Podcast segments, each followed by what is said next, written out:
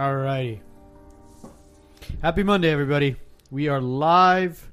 Uh, as Armand mentioned a couple podcasts ago, um, well, actually months ago when I was missing, he said, uh, "Let's address the elephant in the room." Yeah, Edgar's not with us today. Uh, Was he the elephant in the room? he- well, he was. uh, he doesn't have COVID. He's just feeling under the weather. Uh, he was out and about with the family, and it's been chilly for the past couple of days. So uh, he got a little bit of a cold, and uh, he'll be missed. Uh, he'll be missing today's show. So uh, Edgar, feel better, and we'll see you next week. Uh, but he will be in the live stream with us, um, conversing with everybody and uh, chit chatting. So. Um, I want to give a special thank you to LA City Council member Mr. John Lee for taking time out of his Monday to be with us. Thank you so much, John. Thank you for having me. Uh, for those of you uh, tuning in, he's uh, part of the 12th district of Los Angeles, so that covers basically the Granada Hills areas, Porter Ranch, Northridge. Does it cover? Goes, does it dip into like North Hills area, Chatsworth? Chatsworth, uh, West Hills, and then it, we have a small part of uh, North Hills. Okay, and then how far down does it go? Does it reach It, Roscoe is generally that, that, kind of like that borderline? that- right? That's a borderline Nice. for my district. Yeah. Nice. So, uh, I mean, uh, we'll get into multiple topics, uh, you know, with current events going on. Uh, but prior to that, let's kind of go back in time. We want to, you know, hear about you and your story prior to becoming council member. Uh, you know, your background a little bit, and then we'll we'll jump into current events. So, tell us about Mr. John Lee. Well, I, uh, you know, son of uh, two immigrants to this country, um, I've been working in government uh, on and off for the last 20 years. Uh, actually, 25 years. I started in 1996 with Councilman Joel Wachs. Uh, this was something that, you know, my dad, when he came here in 1958, of all places he got a scholarship to, was Georgetown, Kentucky, from South Korea. So from this third world country, he came and he was in Kentucky and he saw the different, you know, issues of you know black and white, and uh, it had a profound impact on him. So you know when he made his way out to Los Angeles and uh, wanted to get in the movie industry, uh, you know he click you know quickly sort of hit that ceiling and uh, you know but he was always very involved politically and he you know one of the things he always taught you know me was that if I wanted to make real change I needed to do it from the inside so community service was always a big thing and uh, you know it's been sort of that uh, ongoing family joke that uh, you know uh, you know, my parents are uh, weird Koreans. They didn't want me to be a lawyer or a doctor. They wanted me to actually be into public service, and so, yeah, it's a they're a strange, strange bunch. Yeah, normally it's like it's a obviously it's a stereotype when you hear you know the Asian parents they go you got to be either a lawyer or a doctor, no other exceptions. and and it has to be Harvard, Yale. Yeah. Yeah, it yeah. can't be. You know, No, no B's. yeah, yeah. Are you, were your parents A hard B- on the grading? A, a- a B is like a Korean D. Are you? Are you? Yeah, Well, I mean, you don't have to worry about that because these and Fs are being taken away now. so you're automatically A3C now. oh man. So you, basically you so you were born here. yep. Born here, uh, born in Van Nuys, and uh, moved when I was eight years old to the district that I now represent into Northridge. And you've lived there. Ever, yeah, ever, ever since. I mean, oh, obviously there was a few years in there, um, you know, in my twenties where I lived in West LA. But for the most part, you know, for the last forty-three years, I've lived in Council District Twelve. And you've basically just gravitated back at that point, basically. Yeah, um, this is this is where I was raised. These are the people that raised me, and now me and my wife are raising our two children there. It's, an, you know, I'm I know I'm biased, but uh, it's the just great communities, great schools, uh, just uh, a community that really cares about each other. You know, I always say that Council District 12 we're kind of like the last slice of Mayberry, you know, in in the city of Los Angeles, where you know you you get involved, and you know there's a big pro law enforcement, which is what I've always been. You know, uh, I love that the fact that my my division is has the most you know community volunteers than any other division in the city of Los Angeles. These are people who care about where they you know where they live, and so I was uh you know just I'm just so honored to be able to represent the area and and the people who uh, raised me. So what made you run for city council? I mean, was it something where, you know, because you got to basically devote your life to it, as in like you drop everything, and obviously it's time taken away from your family as well. Sure. Especially in the city of Los Angeles. I mean, you're talking about a huge, huge, huge city. Yeah, you're talking about being one of 15 people in the second largest uh, city in, in the country and the most powerful nation in the world. Um, you know, uh, I heard that the former council member was stepping down from his office, and all of a sudden, just a flood of calls came into me, like people inside City Hall, people in the community, you know, uh, people, friends, and family. And you know, I hemmed and hawed, and you know, am I going to do this? Because you're right, it, it's a huge commitment. It's a huge commitment not only for yourself but for your family as well. And uh, my wife walked by me at some point and just said, "Just, just finally admit you're going to do it. So just get it over with and make the announcement." And so I, you know, made the announcement. I threw my hat in the ring, and there were like 15 different candidates. I made it to the top two, and then uh, was able to be victorious, you know, at the at the general election, and then reelected soon after, uh, you know, to, for the actual first term because I was just filling in for Yeah, the, yeah. The, the the end of the previous councilman's last term. How many votes do you need in the city of Los Angeles? Because in the city of Glendale and Burbank, obviously being a smaller city compared to LA, you don't need that many votes. But in LA, I mean, well, in Council District 12, I had to get around 33,000 votes of people to get elected. Yeah. I mean, it's a, it's a, you know, when you think about that number, you know, I- like I said, I've been in this for a long time. You start, it starts playing with your mind, right? You start going through the shopping center and you're just like, I look at my wife often, I'm like, so that guy, that guy right there, he's going to vote for me? You know, like Yeah. driving on the freeway on the 118 when I'm looking right or left, I'm like, these homes, you know, like it's just a, such a huge, huge undertaking. And, you know, it, it gets, you know, it gets in your mind a little about just, you know, how big it is and, and trying to figure out how am I going to get my message across to these people so that when they do enter that booth, um, you know, that they select my name and that, uh, you know, they think I'm the better person for the job. And what was the cam- what was the campaign message? I mean, how did you get you know people riled up to actually come in and say, you know what, John's got my vote? Well, I think that, uh, like I said before, you know, living in that district for, you know, the majority of my life, you know, for 43 years, I wasn't someone that was new to the area. I knew the different things, the different issues that are, you know, involved in my district. So that was a big thing. But also, you know, my, my focus on public safety has always been the same. You know, I, I always say that, you know, you can't have good communities without having safe communities first. And I think that message was, you know, heard by them. Uh, but I think the tipping point was, I mean, the sort of thing that put it in, in my favor was that I am from the district. You know, this is my home. This is not something that I, you know, just, you know, decided, oh, you know, uh, you know, I'll move into this area, or you know, I, I happen to live in this area, you know, for the last couple of years. I'll, you know, I'll give it a shot. This is this is where I played little league. You know, this is where I went to elementary school, junior high, high school, Cal State Northridge, all in my district, and so I was invested in it, and I I think people saw that. But Yeah. were you in the public eye? I know you said you worked for Sure, like I mean, essentially for the government. yeah, you- I, I was I was in I was in um, different uh, government offices, and you know, you're of course you're obviously seen, and uh, I think that the community, some community groups, you know, definitely knew who I was, but I was always work, working in the background and, whatever level, whether it's from field deputy to chief of staff. Uh, you know your your job is to try to get your you know the person that you work for get their message out. And uh, the focus is never on you but i think they i think they you know a lot of groups knew me already and so that was obviously very helpful What what was it about aside from you being a local kid? You grew up in in the district, but what was it about you that you think pushed you over your opponent? uh, again um, I, I i don't think that the um, well i can't say you know the message her her message didn't resonate i mean you know this is you know uh, you know i like i said i took 33000 votes. I won by 801 votes. I i really think that people who i would talk to during the campaign really you know liked the fact that they felt i cared about this community which i do. I mean this is you know this is more than just uh, you know my name you know up there.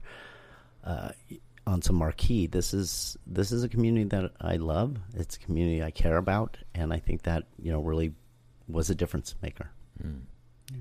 Well, a lot's been happening in obviously the community, and you know we can jump into multiple topics. I mean, one of the first ones would probably be, you know, uh, the pandemic. Mhm. So, you know, you were a council member during the pandemic. So 2020 comes around, March, everything gets locked down. Um, a lot of businesses were affected. Restaurants were shut down. Um, gyms were closed down. Business, small businesses were affected. Non-essential. Yeah, Yeah. non-essential businesses were shut down. Um, it, it was to the point where everybody was kind of in panic mode as far as like an uncertain future.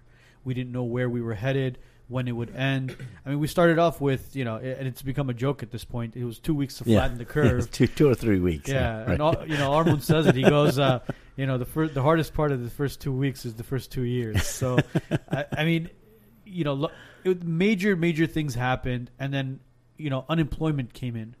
Now, Los Angeles was one of the districts and or one of the cities that basically stopped uh, the whole um, rental payments to the landlords. Mhm. Now, what was going on there? How how were stuff like that voted upon in the city council? Was it like, okay, you know what, for X amount of time, we're not going to be collecting, or tenants don't have to pay the landlords, or was you know how how does stuff like that, you know, Sure. You know, first of all, I was elected for my real the start of my uh, actual real first term in March of 2020.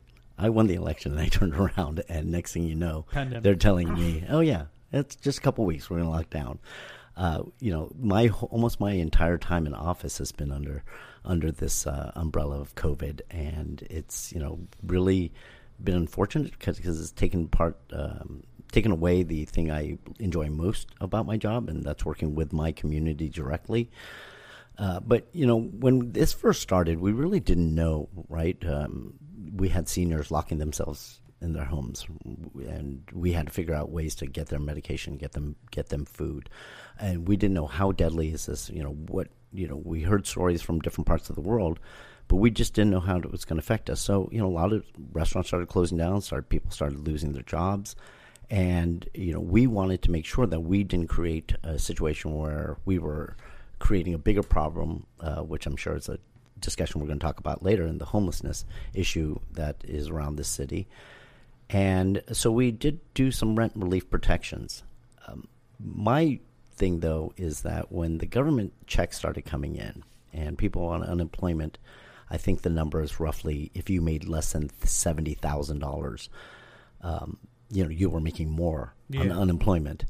You know, I felt at that point we should, you know, if we're, if they're going to receive this money, you know, they should either have to show how they, you know, that they were even affected by COVID, and if they were, but if they're receiving that check, that you know they should be paying the rents. I mean, you know, landlords now they their mortgages are real; they're not made up, and everyone likes to paint out landlords as this, you know big evil conglomerates. I mean, these are a lot of mom and pops. You know, they own a duplex. I know uh, you hear stories of you know people I talk to, um, the apartment associations, and the owners you know, they're like, John, I'm going to lose my property. What about me? And so, you know, I felt that they should start paying rent. And uh, now the government is, uh, California government stepped in and trying to help out. And I, I you know, I think that's a good thing because I, I wanted the la- actual landlords to receive some sort of relief because this two year payment plan back. Yeah. I mean, I- I think you guys remember when we were in our you know twenties and you know we rent, we rent out a place. It's like I don't remember living any place you know longer than you know that time. Of course. And I just thought a lot of people were going to take advantage of that, and they were never going to see their money back. And so I was I was happy that they uh, you know the California stepped in to try to help those people, but now we've created a situation where you know people were making more money on you know on unemployment, haven't had to pay rent, and I honestly think that's a, a you know big part of why we're having such an employment problem right now. Yeah, It's a recipe for disaster. because I mean there was there was mortgage relief for landlords and homeowners, but it wasn't it wasn't forgiven. And there was a misconception where everybody was putting out false information, saying, "Oh, well, if your tenant's not paying you, don't worry about it. You don't have to pay the bank either." and then all of a sudden, you get a notice from the bank saying, "Listen, you know those two months of payments that you didn't pay. We're just gonna we're gonna back Tackle we- it up. you- yeah, The we're gonna- yeah, we're gonna put it on the back end." Yeah. So it it was kind of like uh, everybody thought, "Oh, you know what? Government's gonna save us. Uh, we'll be fine. Uh, unemployment's gonna save us. We'll be fine." And then people started getting lazier, and lazier and lazier, and you know it's it's kind of led to you know you know you know you were mentioning like why wasn't the city going back and saying okay you're getting unemployment why aren't you paying your rent do they have the manpower to actually go back and audit people like that though You know, I, this is something that you know when when you know myself and maybe um, one or one or two council members, uh, you know, start discussing. It's been a topic that is you know, we could never ever really kind of get legs under because people felt like you know they had their reasons of thinking that well, John, how can you think this way? That's not you know we're in a we're in a global pandemic. We should be trying to help people as much as possible. I agree. We we should you know that's the role of government. We try to help people, um, but at some point we have to not pick and choose the winners. And everyone needs that assistance, and everyone, you know. So if people were receiving that government check, I felt they should be paying the rent, and so Well, I mean, what is a again? You know, not to step on your other council members' toes, but I mean, what's going through their mind as far as because these are facts. I mean, it's, it's a logical thing. You know, this person is getting X amount of dollars from the government, from EDD, from you know, state grants, whatever it is. They should be paying the rent. I mean, what goes through that council member's mind as far as, hey, listen, uh, you know what? Uh, let's, let, it's okay. Well, Let's, well, the state I grant. wish I knew. I think the state grant goes to the landlord, not to the tenant. Correct. Yeah. Correct. So the Yeah. tenant doesn't get that. well, mind you, No, there's, there's because there's- the landlord applies and shows that you know the tenant hasn't paid for X amount of months. Well, I'm not talking about as far as the landlord grants. I'm talking about like obviously there's people that live in apartment buildings that are renters. They have businesses, small businesses, whatever it is, Right, and they take right. advantage of a lot of these statewide grants that are, you know, being given out left and right. I mean, money's been printed, like it's been it's going out of stock. Yeah. yeah, it's like literally going out of stock. So again, uh, not only focusing on grants, but you- let's call it let's call it EDD just for argument's sake. I mean, you're getting EDD, pay your rent, pay your rent. It's like what goes through a council member's mind as far as okay, uh, yeah, don't worry about it, or can, can was there maybe a discussion as far as you know, hey, let's let's audit these people, let's audit them and have them pay the rent. I, I mean, honestly, I, I wish I knew. I wish I knew what they were thinking because um, uh, I think it's a logical thing. You know, we're you, you know we're either doing one or the other and trying to help people out, uh, but they just didn't see it that way, and really no other explanation. But yeah, you know, this is a pandemic that we're in, and we need to, you know, we need to help out as much as possible. And it it really our arguments kind of fell on deaf ears unfortunately. And there's audits. Um, you know, there were there were constantly things put in place that uh, not only were they not receiving uh, rents, but they were going to be penalized if they didn't post certain things, if they didn't, you know, that you know, different make it easier for people to fire uh, file like lawsuits against some of these landlord owners, and and that was a constant struggle for me in the last couple of years of just trying to just say, hold on, like you know, th- these are, you know, these aren't just imaginary, you know, big companies. These are these are real people that have you know own these apartments, and um, you know, you, you have to understand it from their perspective as well. And so, it's a uh, you know, like I, you know, I wish I honestly, I wish I, I wish I knew. So you guys are how many members in, in your district? How many members? Yeah, no, council in members. the city in the city of Los Angeles, there's 15 council Fif- members. So 15 council members, and you're part of the 12th district. So when it comes to like voting for certain things, I mean, what's what's the majority vote have to be? Um, eight votes. You know, you have to, you got to get, you got to count to eight. You know, to eight to eight to seven, and um, you know, I've unfortunately, um, you know, found myself uh, trying to, you know, apply some common sense and trying to, to make certain arguments um, to some of my colleagues, Uh, but it's, you know, it, it is that you know, sort of that my, my, my one vote is, you know, I'm trying to explain this. It's like one of the toughest parts of my job is trying to, you know, people want me to take a stand and they want me to be that, even if I'm, it's a 14 to 1, if it's something that I believe in, I'm put in the position is always trying to make it better for businesses, for people. And so they love to have their unanimous votes. in the city of Los Angeles. They love to have the 15 to 0 votes. And so, what that's given me the ability to do is to sometimes, um, you know, try to get what I believe would help those businesses as much as possible. And, uh, you know, that's something that's a line that I need to, you know, really sort of toe because a lot of times people, honestly, they want me to just, you know, you, you need to be that person making the statement you know, and I'm always trying to like, look, I'm trying to get the best for you as possible, and so that's just been a, you know, constant struggle for me for the last But year and a half. how, how can you make a difference if the other 14 council members are always going to vote the opposite? I think that you know, with uh, myself and maybe a few others, when we're making certain arguments against uh, certain things that I really don't understand uh, the logic behind it, is that you know public opinion and people you know start hearing these things and start trying to question those things. I think this next year you're going to see. Um, a real positive change in some of the people that get elected to city council, and uh, and we have all three citywide offices um, up for reelection. I'm up for election, and you know I think that uh, Are you are you as well or no? no no no no When I- is yours? Mine's 24, so don't scare me like that. Okay. Yeah, I got I That's got three four more years. years. Yeah, I got I got three more years. Well, he just got before- voted in. Yeah, so- to, to worry Well, about March. it. So, yeah, March So, of 2020. yeah, so, so I have uh, yeah my, my term is for four years. Four years. So it's I really thought it was about- two years. Nope. That's why. Council's four years. Yeah, Oh, three, okay. three, four year terms that you can run for. But really, it's just trying to get that you know message out and trying to get our arguments heard, which I really think is sometimes you know the silent majority. Uh, you know, people people have jobs, people have you know lives, and sometimes they can't call into council.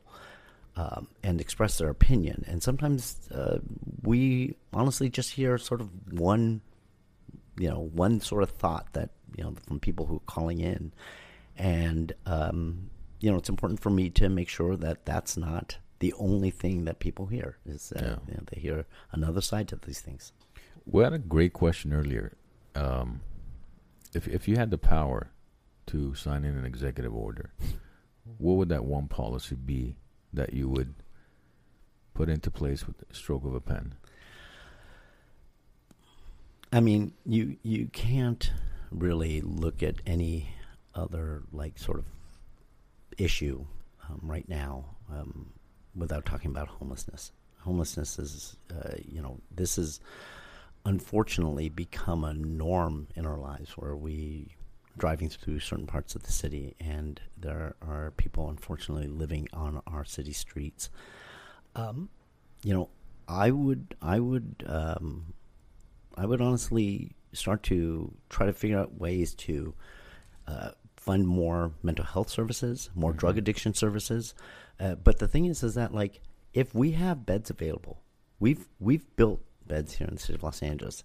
You know, we should be able to enforce certain things, try to help people get off the off the streets. There is no sort of hitting rock bottom anymore. Where you know, over and over, I hear stories of people who you know, they had a drug addiction. And uh, I hear a story from an officer who says, you know, that person came up to me and said, hey, you saved my life. Yeah. You know, you saved my life by, you know, getting me into one of these different programs.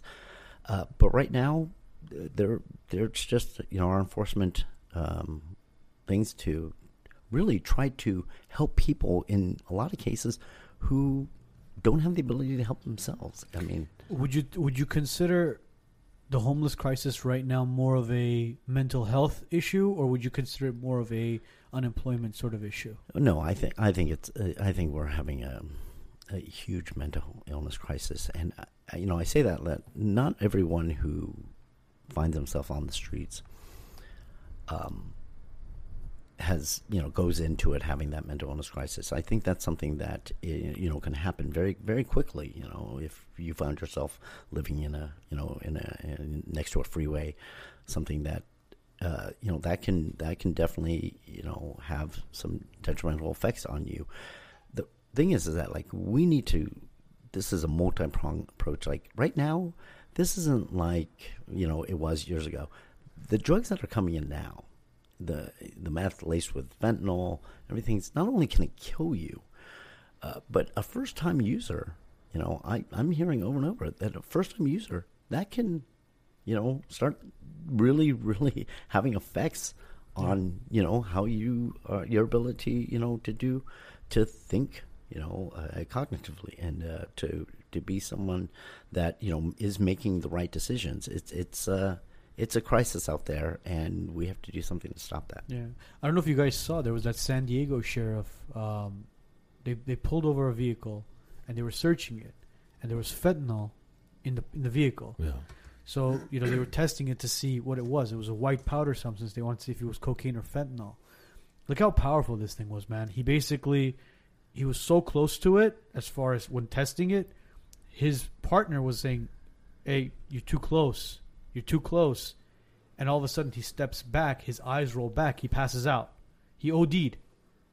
Wow. Yeah, He OD'd. fentanyl. It's a it's a extremely Yeah. strong drug. I, I, I don't know the exact number, but that you know I, it's something like a hundred times more potent than morphine. Like it's a it's a it's a very very powerful drug, and it's you know being you know mixed in with other products, and people are taking them, and it's just Well, what makes it so deadly is is not so much the fact that it's so much more potent. It's the way fentanyl patch is designed. It's it's a patch, Yeah. typically, and the patch basically is a 72 hour release, Mhm. right? So if it's 25 milligrams or 75 milligrams, that dosage is released within Right. those 72 hours.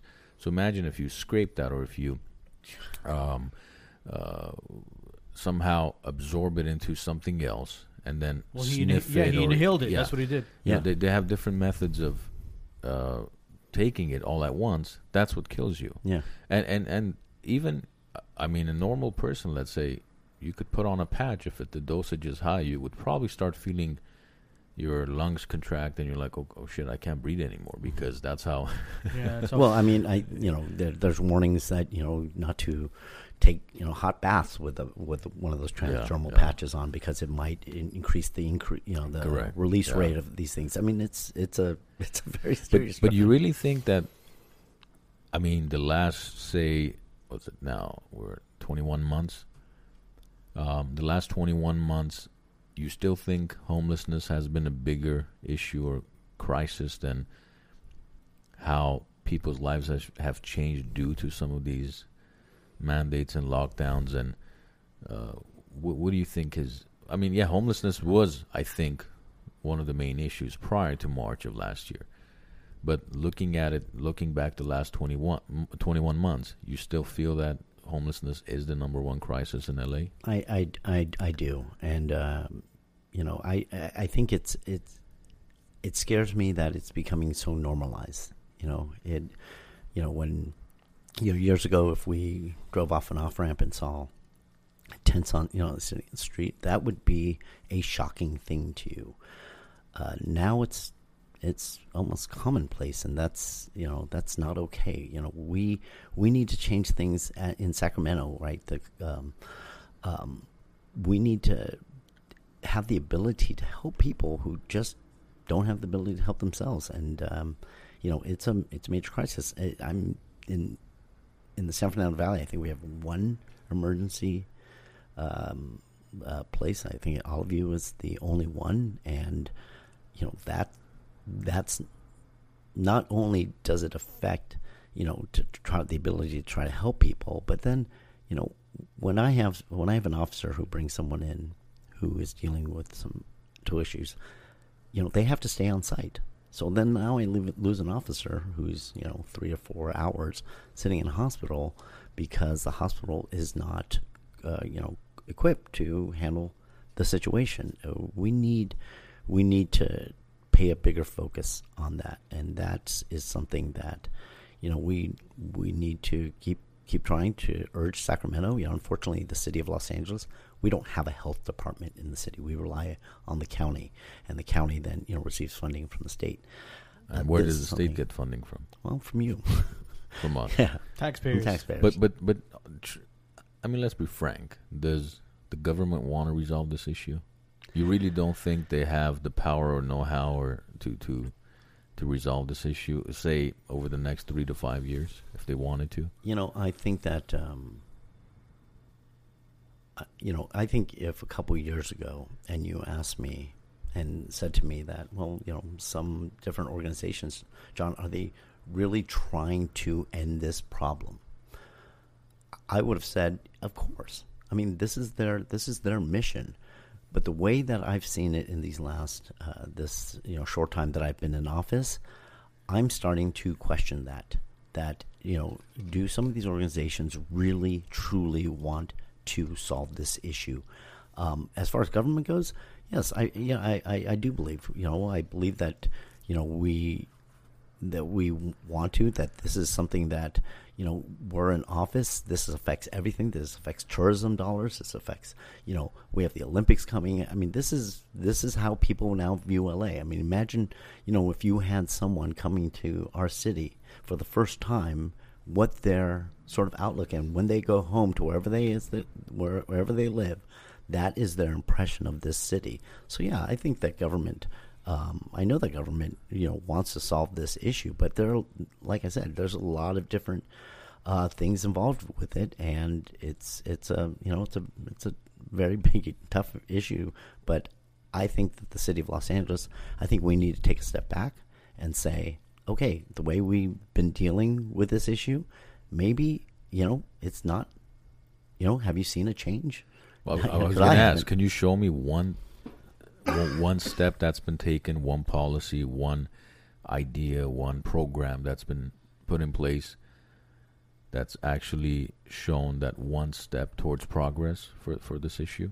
I, I don't know of any. Mm-hmm. You know, do you? No. Well, I, haven't, I, I haven't seen anything. And the biggest concern is, you know, District 3 and other districts are starting the no camping zone as far as for the homeless crisis.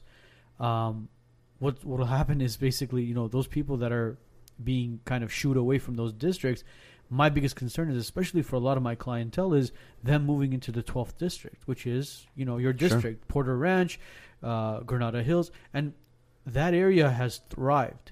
It's thrived. You have you know successful people, lawyers, doctors, entrepreneurs moving into those areas, cleaning out the houses, cleaning up the areas, and now with all this hard work that's been put in to clean up that area, and obviously the housing market there has skyrocketed. Now imagine right off of Rinaldi, you got people coming in from other districts and camping out there. That's a huge concern, and I think it'll affect the housing market and it'll affect the economy there as well. I mean, I've had I've had clients who have said they, they live near parks, and they've said, "I need to get out of here. I need to get out of here. And I, I, said, you know, what's the reason why? He goes, you know, we bought this home originally because, you know, it was a family oriented area. The parks are nearby. The kids could go there, play basketball, play soccer, baseball, whatever it is. He's like, now you had, you, they well, they had RVs. They got rid of the RVs, but he goes, there's tents pitched pitched up everywhere. There's guys sitting sleeping on the sidewalks, and he's like, the city council's not doing anything about it. He goes, I just want to sell this and, and leave, and you know. Why should that happen to an area where you know it was it was thriving, families were moving in, everybody's now like panicking to get the hell out. Yeah, I mean, why should it happen honestly anywhere in the city? That um, you know we're. Uh, you know, we need to start approaching this in a different way. I mean, the way that that, that we're we're looking at it is uh, just from uh, you know, you know, we hear this you know housing housing first model that there are people, and I think that the people who have been in this sort of homelessness space uh, for more than you know the, the you know, last couple of years, people who've been in it and dedicated their lives, they they will tell you people who are dealing with mental illness, giving them their own room is not not, not exactly the, the right decision. You know, some of these congregate living situations that uh, we've shied away from on the city council is actually sometimes a better model to help people. And you know, the argument that oh, these congregate living, you know, you know, situations, you're just packing them in, and you're, um, you know, there's crime there. People are, you know, people are being, ta- you know, pe- things are being stolen. And my argument is always like, so it's safer on the streets. I mean, that's just an argument that, it, uh, I again, I can't, I, I can't even begin to try to understand when that argument is made. You know, we, you know, as a city, uh, we need to say that, like, you know, if we don't make progress on this, because the city of Los Angeles they've agreed to tax themselves on trying to help this issue. If we lose that trust, we're never going to get a penny out of people in the future. Uh, you know, we've just spent 1.1 billion dollars, and homelessness has gone up 16 percent. You know, that's you know that that shows us that the way we are approaching it is failing, and we need to approach it a different way. But I mean, see, what's what's the solution to something like that? Like I said, District Three and other districts are basically stopping the whole encampment issue. You Well, can't camp They're- outside. They're, they're just pushing their problem onto somebody else. See, that's the, that's the thing. That's it's like a how do you exactly? It's like okay, we're the city of Los Angeles. It's a fairly large city. If one district is basically saying, "Well, you can't camp out here anymore," and what are these guys going to do? They're going to like, "Okay, if I can't camp out here, I'm going to go here." right. It's like, why are people, or why is the city council or the city itself, you know, just kind of brushing the problem under the rug, and kind of looking at it as, well, you know what? Let's let John and his district deal with it now. No, uh, what the thing that you're talking about is the same thing that I think. Um, well, the I like to think that the majority of council members are doing right now is trying to protect areas around you know schools, areas uh, around parks. Um, so it's not just a council district three thing that's happening. That actually is something that uh, you know Councilman Buscaino and myself we introduced because we felt that some of the, the topics that were introduced in a motion for uh, allowing, uh, you know, trying to, you know, help people get off the streets was just stuck in committee and there was no plans to being heard. Where we, you know, uh, Councilman Buscaino and I invoked a, a rarely used uh, rule uh, to force it out of committee and onto the council floor, and everyone had to vote up or down regarding trying to protect our sensitive use areas, business entrances, you know, uh, driveways, parks, uh, schools, and that passed. So the, what you're talking about is is actually happening throughout the city of Los Angeles. But you're right. A lot of these instances, we are just pushing the problem not to another area, just down the street, and you know we need other you know ways to try to help these people. Because right now the only thing tool that I, I feel we have sometimes is repetition. Hoping that someone accepts those services that they didn't accept yesterday and you know there are people on the streets where we've had mental evaluation units go out and and you know two three times a week but the second they say no thank you or you know go away Because Yeah. I can't imagine all these years that nobody's come to the city or to the state, to the county, and presented a solution. If you said nobody has, I, I I'd find that hard to believe. No, I, I think there are a lot of people who have different ideas of you know how we can try to you know address this issue. Just unfortunately, this is a multi-pronged issue that is not just a simple solution of just you know some idea of like oh well let's you know let's you know just, let's just ship them away or something like that. Well, no, I no, mean, not shipping not away. like that. For example, you mentioned congregate facilities, right? How is that going to work for homeless people?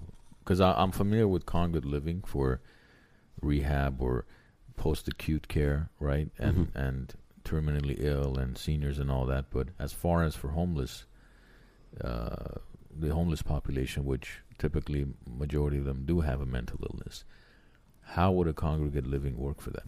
Well, I think it allows um, us as a city to, when we're opening up these places, you know, um, to follow the same model that we we have here in Council District 12 about opening uh, places that it has to have that mental health component. It has to have that drug addiction component.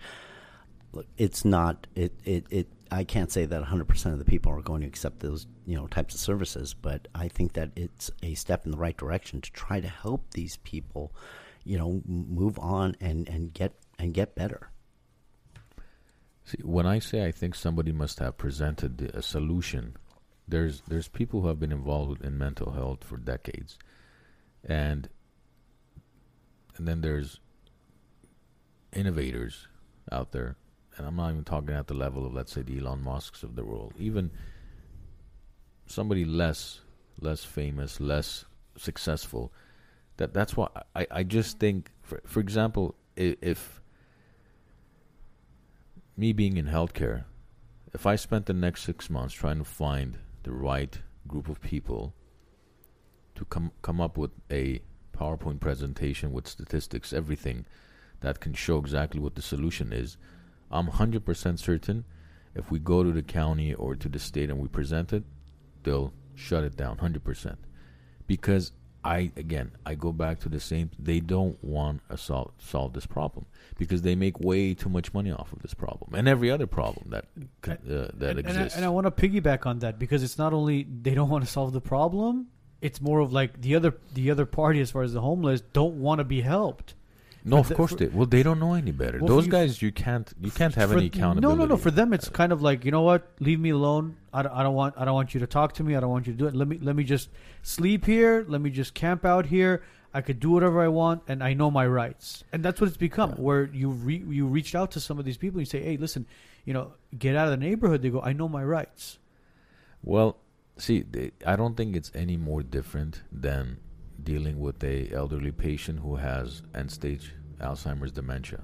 Okay, because the when you see their actions and what they're trying to do, um, you can't hold them accountable and responsible for their actions because they no longer function as a normal human being. Their brain doesn't process issues and ideas and thoughts the way we normal people do. So you can't blame them for their actions.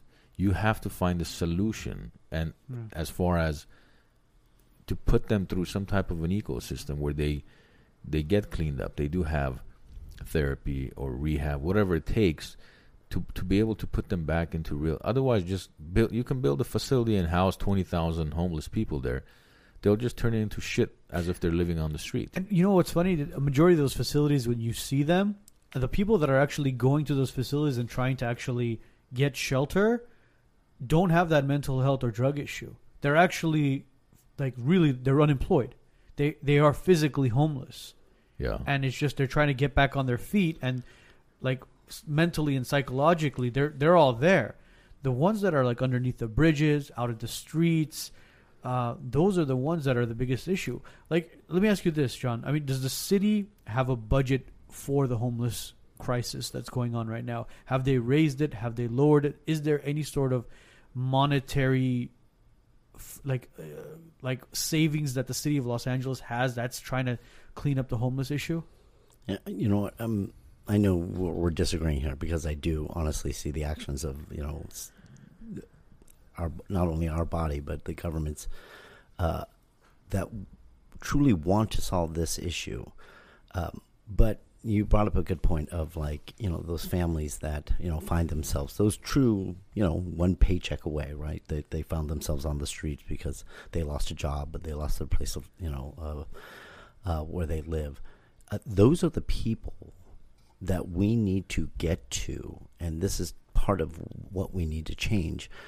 Those those are the people that we need to try to help immediately before they get to become the chronically homeless and uh, right now i think the focus is really on focusing on trying to get the people who are um, you know been living on the streets longest and trying to think that i I've argued that we need to get to people as soon as that, and and then that leads into a number of different issues about, you know, a, a you know, you know, you know, aff- affordable like um, Housing. yeah, ho- affordable housing uh, types of things. The city needs to look at itself and also, you know, take a, a look at itself and say, you know, what what fees, what different things are we charging someone? Because when I talk to people trying to build more uh, living spaces, they they're telling me, well, John, the only thing I can build that pencils out is luxury type of housing because you know I'm paying forty thousand dollars per door before I put a shovel in the ground. You know that you know what you know what am I supposed to do? You know if I'm trying to accomplish this, you know they need that our help, and I think the city needs to look at the different things that we of how we approach things, and also uh, th- th- there's a number of things that, of, of if you've ever built something here in the city of Los Angeles, you've heard the expression "time is money." You know they you know they they say oh I can go to Arizona. I can get a property entitled in you know three months. And here in the city of Los Angeles it's going to take me you know two years. That's that's a problem. That's a problem. And that you know creates even more expensive living and higher costs. And you know that's an issue that leads to you know having more people. We need to build housing really at every level middle class housing you know low income But, but you think it's a, see that's the thing. I I disagree. I don't think it's a housing issue. Again, it's a, it's a political issue because I remember I think it was last year there was a program where they were going to build out these tents for the homeless, which they did in L.A. You know how much each tent was costing a month? Over two thousand dollars. You you tell me in what I mean, what type of math formula? Who who the hell is doing the numbers here? Where it costs two thousand dollars a month, just for a tent for a homeless each individual, or when they they they were gonna build out a, uh, a a- a- I think it was again some type of large housing facility. You know how much it was costing per unit? uh, you know, um, I think I've you know, heard the same frustrations of people saying like, John, why is it costing six hundred thousand dollars? Seven hundred eighty-six thousand dollars. You know, why why is it that I, I can build a you know a, Well, a nice I can build, I can build an somewhere? AD, So then- I can build an ADU for. See, that's the issue I have. How does somebody look at these numbers and say, "Yeah, I think these guys are truly trying to solve this problem"? They're not. They're just trying to put more money into their pockets. N- In, uh, you, you, I mean, I don't even think the uh, the seven star hotel in Dubai was built on seven hundred eighty six thousand dollars per unit. I mean, that's that's bullshit. Yeah, And you see, the, a lot of the times what they'll say is their excuse is, well, land is expensive here, cost of living is expensive here. LA County is a huge area. There's a lot of rural areas in LA. I mean, I mean, call me call me an asshole, call me a prick, but I would say build something outside of the city headquarters, somewhere in a rural area, and build I don't a, a homeless encampment, something where you know it'll help them kind of live there, supervised, and it'll be cheaper because it's further away from you know main city Los Angeles, and literally move them out there, L- just like they've been shipped here. Yeah. Move them we out We don't there. have space in Palmdale. We don't have space in Barstow, Apple Valley, or some other parts of Northern California that you can buy land for, you know, pennies on the dollar. Compared to it doesn't have to be on Rodeo Drive. no, I, I understand the frustrations of the cost of it, and and that's exactly what I'm saying. Is that I think the city needs to look at itself and say how we've been approaching this is not helping, and if we keep working on the same model, we are not going to make a dent in what we are seeing on our streets, and is you know, and that's part of why you know I was elected to do is to try to be that other voice to you know bring that to the table to make sure that the same old thing just doesn't happen over and over and over again.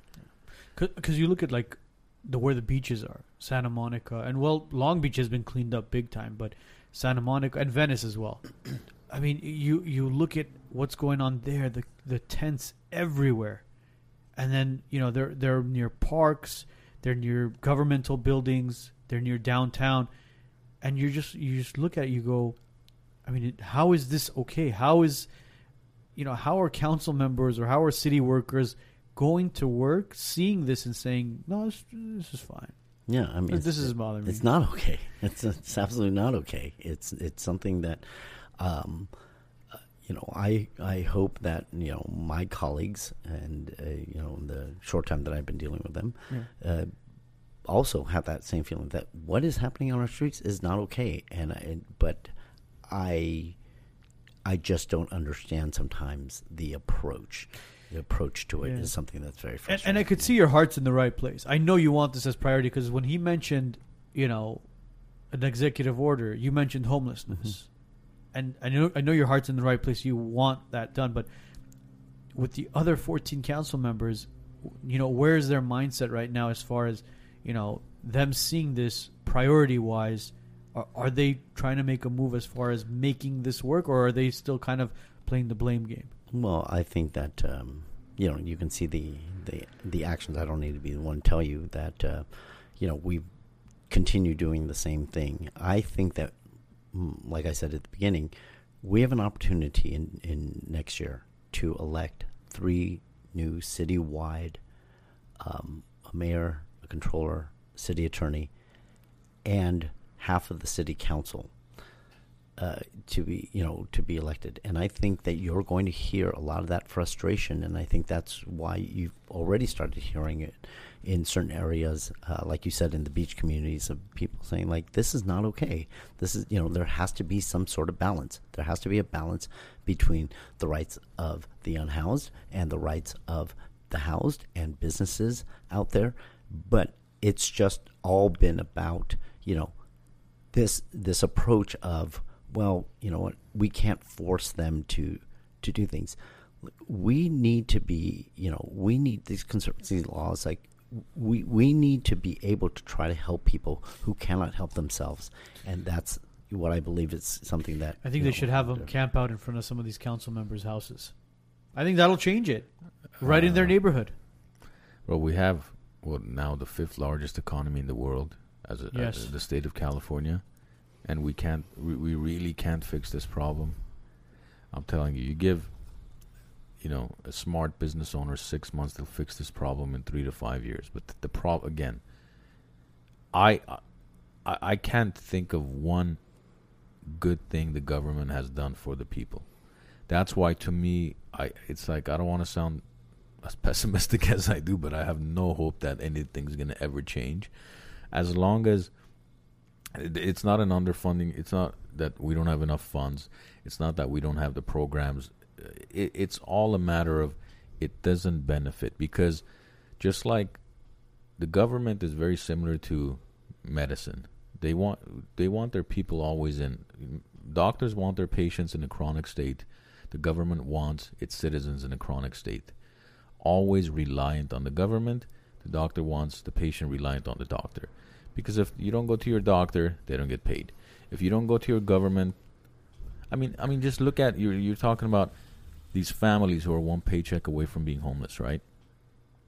When you got all these millions of schmucks in the state of California who are collecting EDD, and all they need to do is go on, you know, Indeed or Career Builder and click on apply for a job, and that validates them and it justifies to the state of California that they should continue to collect unemployment. How is that family that's one paycheck away from homelessness supposed to get in that line of millions of people and be assured that they're going to have a paycheck next week or next two weeks to pay their rent? No, I- See, I there's agree- no there's no with you on that accountability for anything, man. Yeah. It's like Yeah. it's it's it's a shit show. There's no accountability, and I that's why I don't. And I, I mean, my frustration is is obviously evident because I don't see anything changing for the better. All I see things changing is for the worse. I can't I can't think of one thing that's changed for the better that the government's been involved in. It's just everything the government touches goes to shit. Well, you know, we, you know, we need to, and I keep going back to this. Like, I don't, I don't really see the the angle you're saying of like how people in government, you know, would want this to continue. Um, I think there are definitely, I completely agree with you. There are people in the that sort of space that I feel. Um, I don't know what their objective is, and it's made me question a lot of things. But as far as you know, the you know g- government, I mean, this only benefits us to try to you know fix and solve this issue, and that's where my frustration comes in because I people just keep wanting to do the same thing over and over again. the state doesn't get funding from from the feds as far as the more numbers of homeless we have don't they have the state you know this you know the state has said um, you know loves to say that they- they've backed up the Brinks truck to us and you know they're unloading money. Well um, a lot of that money is not as easily accessible for us. Um, there are different conditions tied to certain things. We need to be able to you know I would love the if that am- amount of money that they've said that they're you know committing to us to to try to help this issue here in the city of Los Angeles if they it was just a you know a check that we could cash and we could try to help out. But uh, unfortunately that you know that's just not the case. No no. My question was doesn't the state of california and every other state get federal funding based on the size of the crisis I, I don't I don't know. I don't know what I don't know specifically the amount of federal funding that comes into the state, but I, kn- I know that the state has allocated funds to try to help this issue. The unfortunate thing is just our ability to access those funds. See, that's why I was asking. You know, I was like, is there a certain budget or some fun, sort of funds that are kind of funneled in from the state or from the federal government to the city as far as to take care of the homeless crisis? Is there any anything monetary that are that's coming in from the state to Yeah, um, LA City? Yeah, I mean not only not only from the state, but um, different um, things that uh, people here in the city really chose to tax themselves on trying to solve this issue. So we get money from people here in the city. We get people money from uh, in the state. Um, it's and I'm just sure there's volunteers as well. And I'm sure there's volunteers as well Volunteers. as far as trying to help out the situation, as far as homeless shelters. Uh, Yeah, there, there, absolutely. There, uh, but um, there are, you know, again, I just don't think that the money is being used and spent wisely. We need to, we need to focus on the mental health issue because that's that's a growing issue. That if we don't start to tackle, it's just going to continue growing. Yeah, a, you know, twenty million dollar mental health facility would cost the government eight hundred fifty billion dollars to build. That's the that's the fucking problem. And I'm I'm not trying to be cute. I'm serious. That that's the problem. That it's. I mean, No, you. I was, Yeah, look it's- look at look at it this way. I mean, you have all these high rises being built everywhere, um, and and it's it's funny. Uh, even in the city of Glendale, they were building all these high rises, all these luxury buildings, and then they realized they're like, "Holy shit, our dump is being." Over, there's an overcapacity of trash being. who's building those hedge fund guys or Well, I don't know who's building it, but you I know, think it's hedge fund guys. whoever it is, but no one's pointing any fingers. But they they realize they're like, holy crap, you know, the dump is being full. There's not enough room for trash that's being dumped in there. So it's like you morons didn't realize that you're building like thousands of thousands of units and thousands of thousands of pounds of trash is gonna be is gonna be coming in Generated. generated. You don't know where to dump it now, and now our our trash bill just went up times three. So now that the city's like, uh, well, we're trying to figure out another distributor for for trash, and it's like you always have to think ten steps ahead. But I feel like we're going completely backwards at this point. Like you were mentioning, uh, like all these luxury condos are being built, right? Why don't they just go build a homeless shelter or a mental health facility? I mean, it'll create jobs. It's not sexy enough. Doesn't have the luxury pool, VIP suite, the barbecue lounge. Doesn't have any of those things. Well, that's a pro- that's a big It's- problem then. I I, I don't know, man. I mean, I, I feel like if let's say for let's say it is a mental health issue, it is a drug abuse uh, uh, issue. Building a facility like that, not only will it create jobs for the construction workers, but when that construction is done, now you need staff. Okay, it's Where are you creating. gonna it's- find it's, the it's- staff It's these creating more. jo- fuck, see that, that. See that.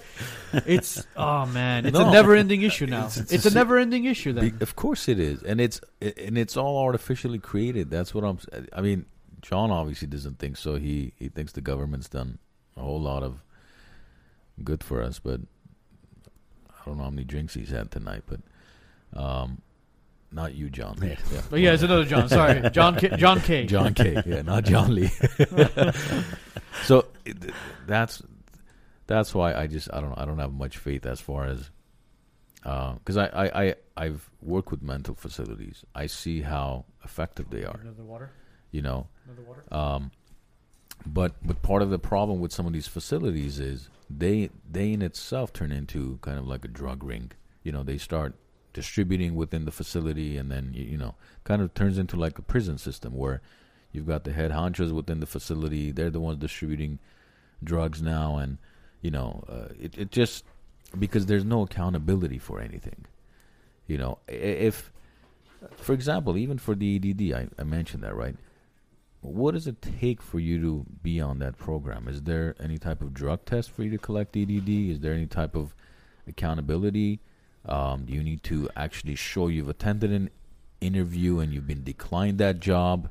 Is there anything? Yeah, uh, you know that you know being a state issue. I mean, there are a lot of different stories that we've unfortunately heard this last year of programs not being able to um, process the um, the amount of different applications and trying to figure out like uh, and hearing stories that well they just then accepted everyone.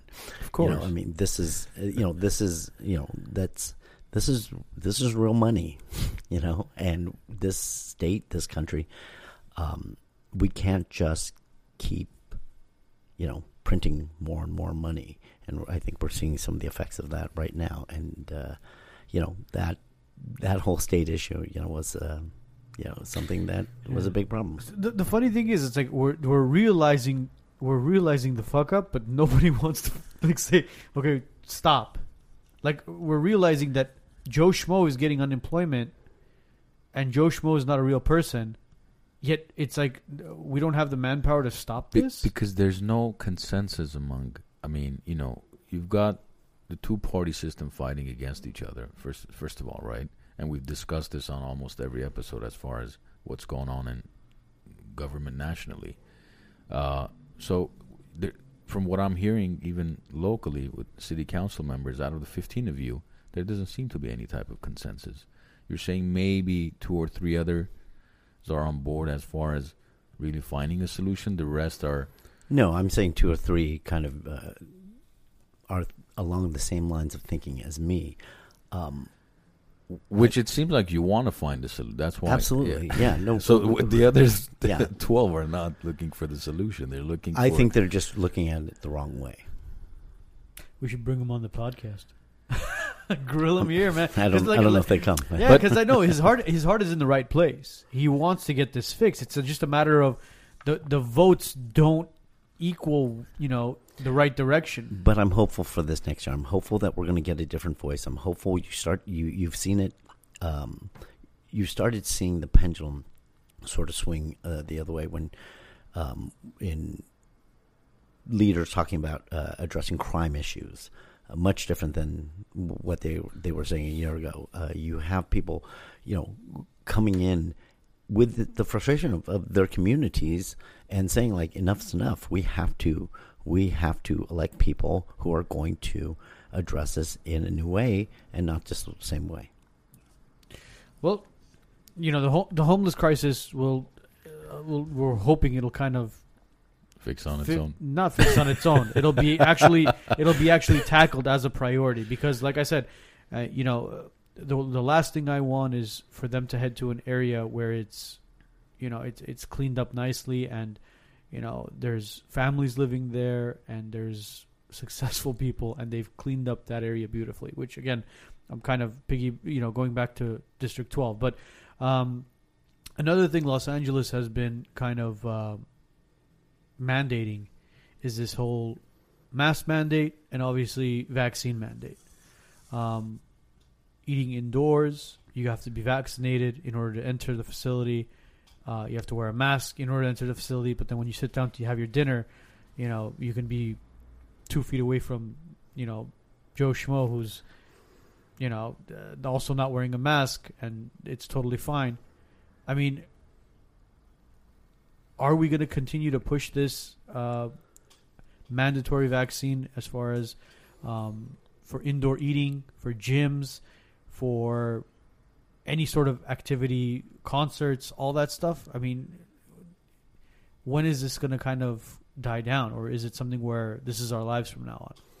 You know, um, you know, I've I was you know uh, on the council. I'm I'm trying to think back of if I was the um, only one to, to vote against the, the citywide mandate for businesses because I felt that businesses, you know, it just had unintended consequences. You know, especially for my community where we have Simi Valley right, you know, right right down the, the freeway, and people being frustrated with it, and people being vaccinated. You know, I I I, don't think I, I'm sure you guys have read. Uh, you know, I I chose to be vaccinated. Uh, other people haven't.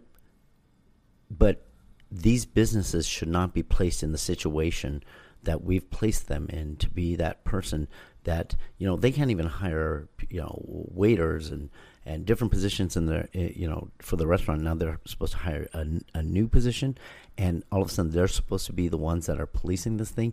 And also uh, the city whenever we pass an ordinance and we don't have the ability to enforce that that's just you know that that makes absolutely no sense. But this is, should not be put on the backs of businesses. This is not something that I felt that you know should be something that passed here in the city of Los Angeles. And So then you agree there should be a mandate of vaccines. It's just that the small business owners shouldn't be the one that are doing the due diligence. No, I, I, I think that, like I said, you know, that's my choice. My Yeah. choice was to be vaccinated. You know, my, um, you know, I have I have friends that have made that choice. That's you know their choice for their for their families. Uh, but uh, But you know. but why? wh- see, the the problem that I have, obviously, I'm a, speaking as a healthcare administrator. Why should that even be public knowledge? Isn't that the number one violation of HIPAA? Is, hey guys, I'm vaccinated or I'm not. How is that in anybody's business whether you are or Uh, not? again, I, I don't, I don't want to, I don't want to um, talk about like you know what my colleagues are, are are thinking, and as far as things. For me, it's a personal choice. It's a personal choice that you know people have made for themselves, and you know, for us, you know, you know, people make the argument, and you know, we've had uh, different things that you know, we've vaccinated for many years, different things, and that are good. I'm not arguing against that. I just think that right now, for this, with this issue, a lot of people, it's not going to change their minds, and it's not going to change their minds, and you know, whether it's through different, you know, education or things. But again, it's a, I think it's a personal choice issue. Of course, it's yeah. I'm not. I'm not. I don't want to change anybody's mind. But all, for example, when you let's say, did you ever get the flu shot before? Yeah. Did you publicize it that No. I got the flu shot? So why publicize this vaccine? I, I agree. I agree with you that we're not supposed to. We, You know, we shouldn't be checking It's like cards at the door. well, know. forget about cards. The fact that you, I don't know if you've shared it on your webpage or where, uh, I mean, uh, or on your uh, social media.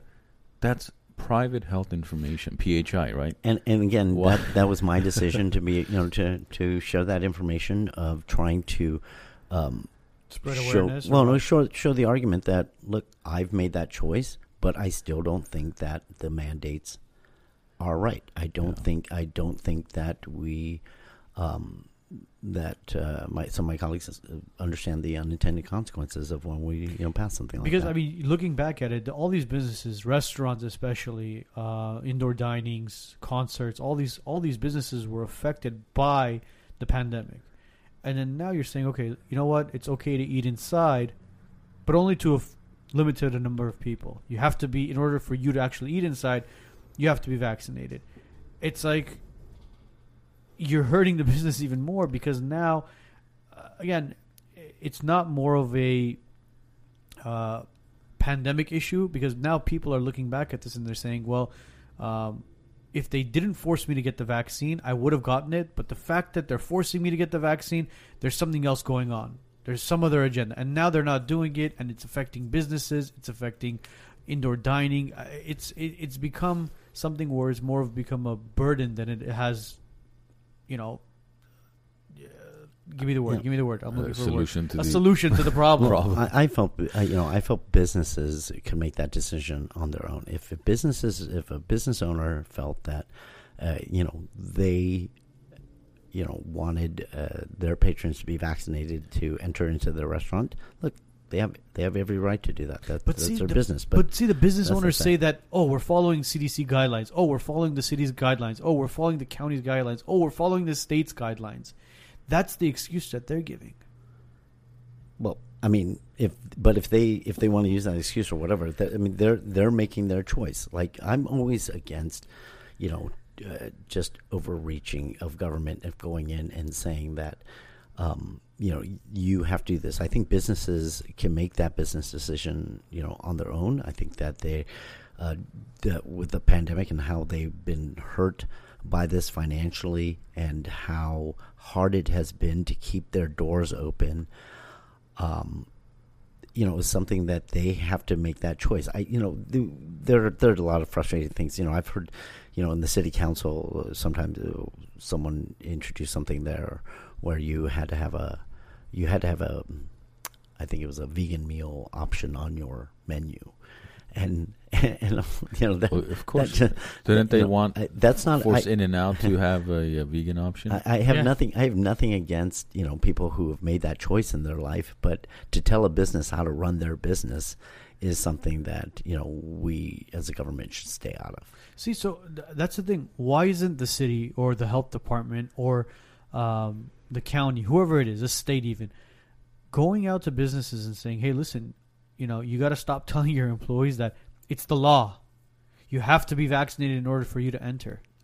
It it should be more of a like you mentioned a, a choice. Was there something passed by the city council as far as mandating a person to be vaccinated in order to enter a private business?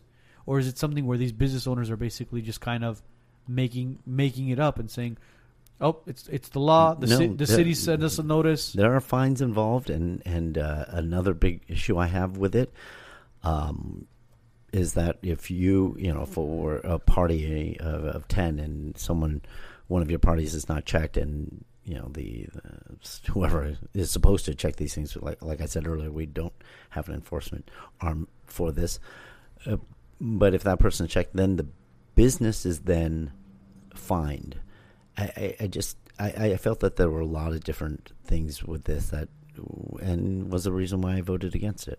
So hold on. I mean, so there is something that was passed that says L.A. County it, or L.A. City, LA City. LA City, you have to be vaccinated in order to enter a premises.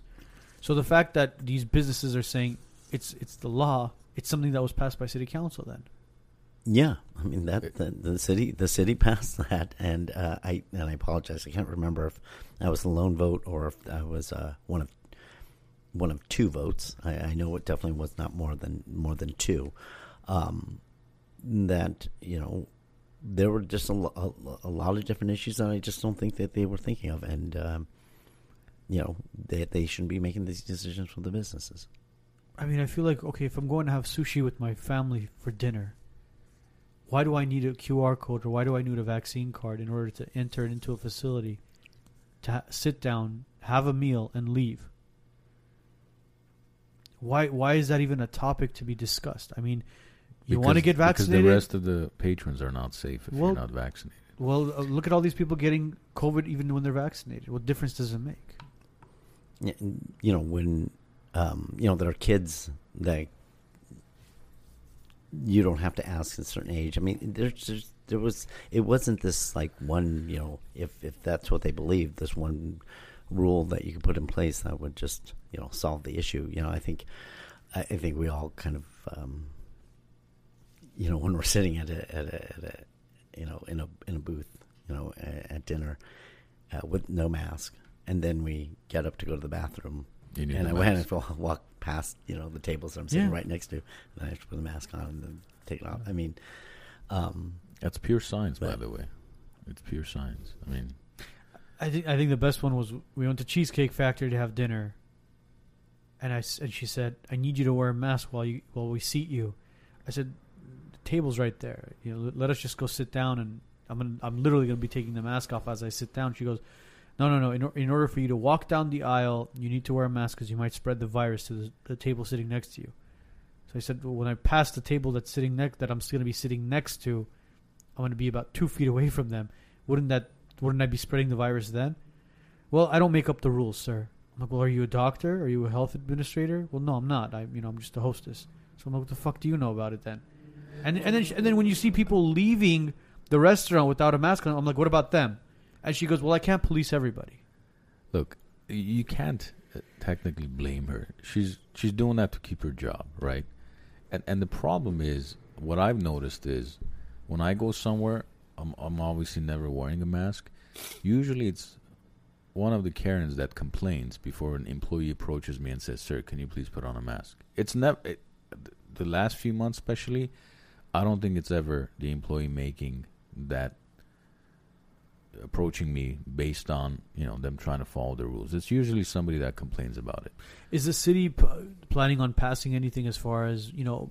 Majority of the people have been vaccinated. As far as removing the mask mandates. uh, you know, at this time, no. There's no with that. Fantastic. Do you have any statistics as far as in the city of LA, how many businesses have been impacted, shut down? How many have reopened? How many were permanently shut down? Do you, do you have any? In, in the city, I, I don't I don't know that number, but uh, you know when this hit our, our businesses and businesses were trying to decide whether to keep their doors open, um, you know we went out and partnered with different organizations to provide no interest loans to try to help them.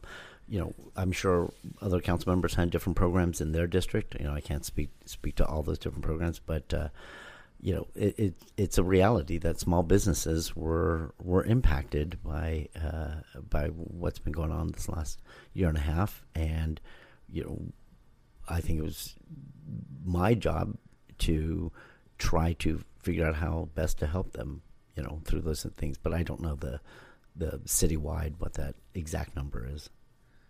Because nationally, from the, from what I've read, I think it's thirty nine percent of small business owners that have not reopened, which is huge. So, Sure. and I think it's important to know these numbers, if, especially if you're going to be challenging the city or the county that look, these mandates are this is the damage they're causing. But again, I don't know if those numbers are going to change their position because ultimately I don't believe this has anything to do with our health. This has to do with control and compliance and keeping this state of pandemic as long as possible because they could pass any bullshit emergency law. Well, it's not even a law. It's an um, ordinance. ordinance they want, and people will not do anything about it. That's why they're they're they're going to milk this thing as long as they can. But, but you know, um, I I know your view of, of government is, uh, is is what it is, and um, you know, I, I you know, I think we stated earlier. I, I, I don't necessarily agree with you with that. That uh, that somehow they're trying to you know keep this going. That somehow this benefits us. I mean, these these small businesses are the backbone of our economy So why shut them down then? like that. I, I I'm I'm with you. I agree with you. We need to try to do whatever we can to help these businesses, uh, whether it's at my level uh, as a city councilman for my individual district or on the city level as a whole of different programs. I, I agree. We need to be doing everything, and that's why I felt that, you know, these these mandates, um, you know, they just went through uh, you know some of the toughest times uh, that they would see as a small business owner and now just when business is coming back you know we were going to then uh, put these you know um, make them do uh, you know this work or you know a put them in a position where they know they're caught between a rock and a hard place right? They with social media today they if they ask somebody for a mask and you know you happen to disagree with it then you know you get someone angry at that or if you don't ask and somebody you know blasts your you know blasts your restaurant online about like well they you know they're not following the rules they're not doing this they're not you know uh, don't eat there. You know i saw that during i you know i saw that during the pandemic where people uh, were taking upon themselves to you know lash out at these different restaurants because of their own, you know, different political views, and I just didn't feel that the restaurants should be put in that position. But see, isn't that a seed planted by the government into the people's brains?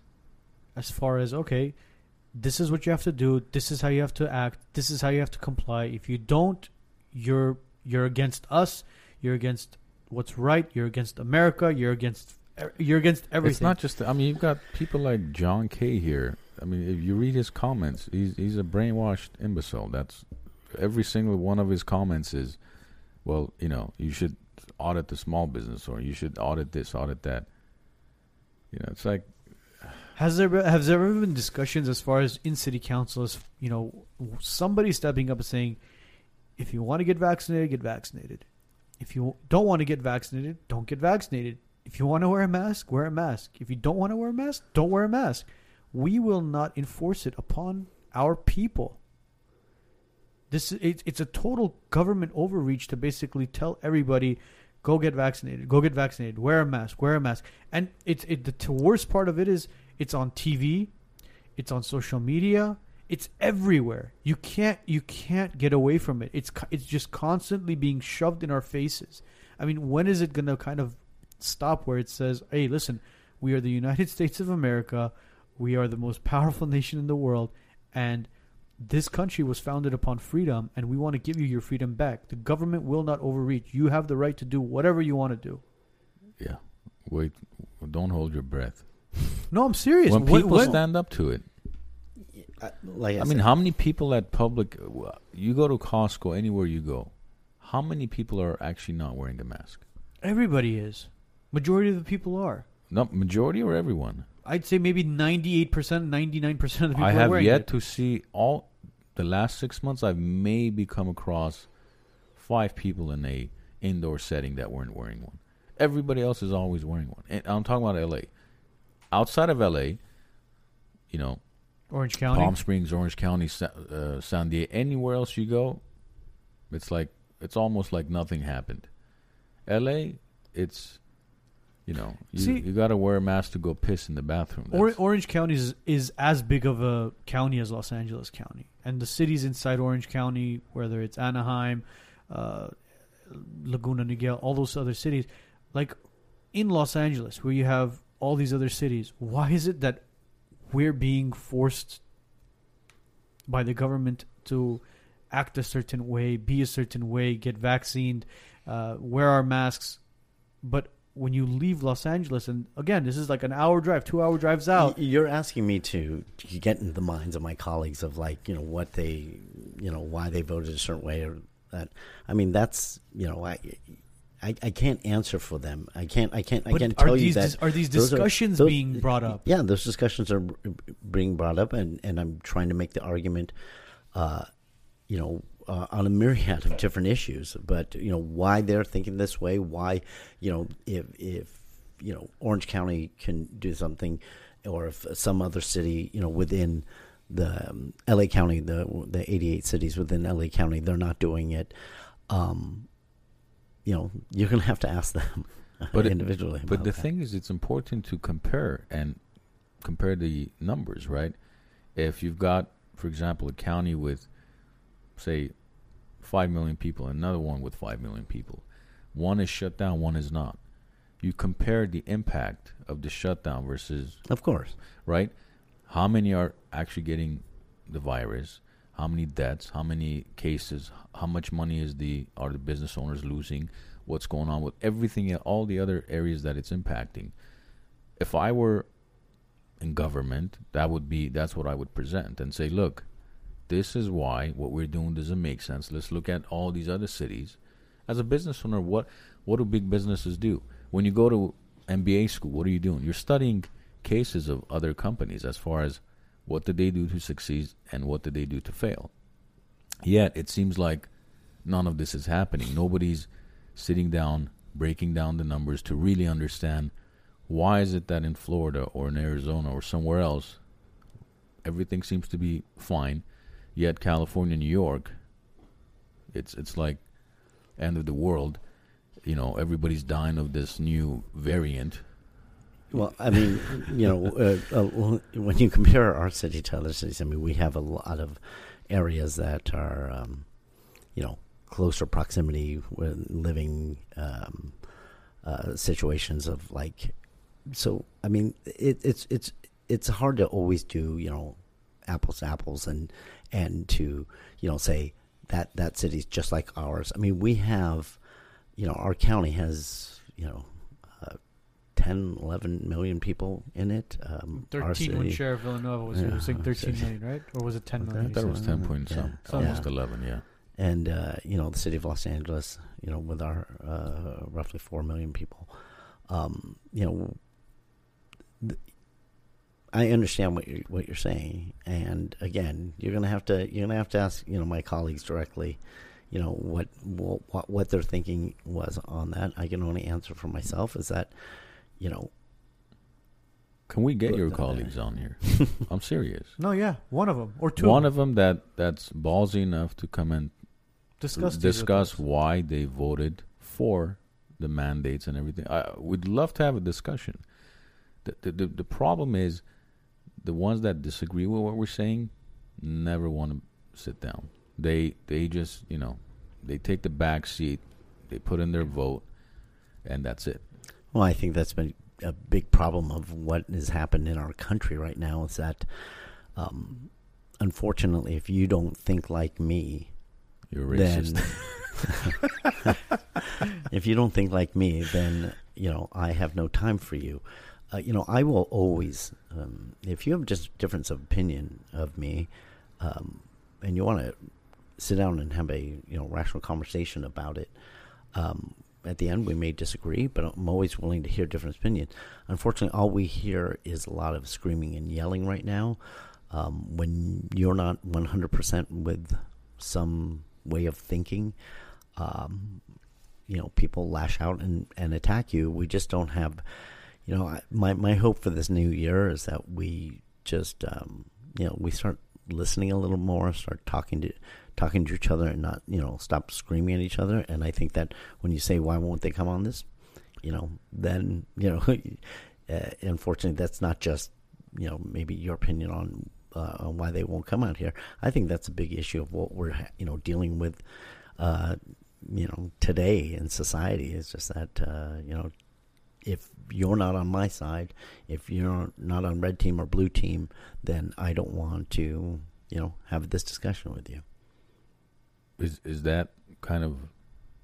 I mean, I mean, it, It- defe- it, defe- it defeats the purpose of Well, kind it's- of it's- it's- brainstorming it's a- and critical It's thinking it's un- together. yeah, and it's ex- extremely unfortunate that, um, you know, that uh, so many of our conversations are, you know, unfortunately not happening. are you guys meeting in that. person or via Zoom still? No meeting in person. So you guys are meeting in person now, hmm and as far as discussions together, I mean, is it getting to the point where people, you know, some of your colleagues are? I, I don't want to say waking up because it's going to sound like I'm insulting the other ones because they're kind of asleep. But I mean, are they? Are the other ones kind of waking up as far as what's really going on, and it's not, you know, what it's actually pictured to be by the media. This whole I, can't, I, pandemic. can't, I can't answer for them. I'm like, No, no, no, not Yeah, answer for them. I mean, are are they kind of asking the same questions we are? I think there. I think there are some people that uh, on that city council are starting to, um, you know, look at it different ways. I mean, just this last um, last week in council, I believe it was last week, that uh, you, we took a vote to end the emergency order, which you know has ramifications for a lot of different things. Um, that you know you finally saw some votes, you know, trying to, Swing. you know, you know, well, put an end to it. That you know we need to start moving on, and we need to start, you know, sort of building back uh, to you know where we're at. Um, you know, unfortunately, this new variant is going to give a lot of people another reason to just continue it, continue it on. Unfortunately, Omnicron. what was it? December or no? November. November fifteenth Of Or- this year? of this year. When what, what what was that date where they said that all city employees must be vaccinated or else they'll lose their job? November fifteenth, right? Something like that. Yeah. And then all of a sudden, November 15th comes around. They say, well, now it's not November 15th anymore. It's December 5th. And then now they're pushing it again to, to January. I mean, if we are in this pandemic and millions of people are dying across the world, I mean, why would you continue to extend something? Why would you not cut it to that date and say, you know what? No, this is it. No exceptions, no excuses. This is what it is. If you don't do it, you're fired is it because of lack of staff maybe or is it maybe because people don't want to work and i mean is it even ethical to fire somebody for not being not wanting to get vaccinated I- think that um, everyone, when we're making these types of decisions, you have to look at again the real world ramifications. If you know, if I I don't know what the exact number is, but if I let go of a certain number of, of police officers or firefighters or even you know street maintenance crews and sanitation that that has a real impact on our quality of life our issues that we deal with here in the city. And um, you know I'm I'm happy that they're trying to look at that uh, before we do this just wholesale like well you know no, you, know, you have fire because those those things are those numbers aren't aren't just uh, you know just numbers on a paper. I mean, those are real lives. Those are people who protect uh, our our communities. Those are people who you know uh, clean our our streets. People who build our streets. People who um, you know make sure that the lights are on. So uh, you know that's uh, you know, I'm happy that, that they've you know been able to push that back because I think those are things that we need to discuss if how we're going to deal with those issues if that's how they're going to want to move forward. I, I don't think I don't think those mandates are going to fly. It'll get pushed back until they kind of just shove under the rug, and then people will forget it, it even ever existed at one point. It's not they. It's completely unconstitutional to to force somebody to to get a valve to inject something into your body so you can continue to maintain your livelihood. Have there been have there been backlash as far as from employees who have been laid off, as far as on a lawsuit level, coming back and saying, "Hey, listen, you know, I'm being fired for." Yeah, I mean, I can't comment on specific any Not a- not specific employee, as far but yeah, but there. I mean, I think it's been well publicized that you've had different uh, groups um, trying to challenge this, trying to challenge this in, in court. I mean, They they will all win. I mean, look at majority of CEOs of airlines have come out now and said, "You wearing a mask in the airplane is as useful as tits on a boy." I mean, that's that's as far as that's how effective it is. Um, it's it's useless. There's absolutely no scientific evidence that says in any way that's preventing you from spreading the virus. A mask? Mm-hmm. Is what you're saying? Yeah. Oh.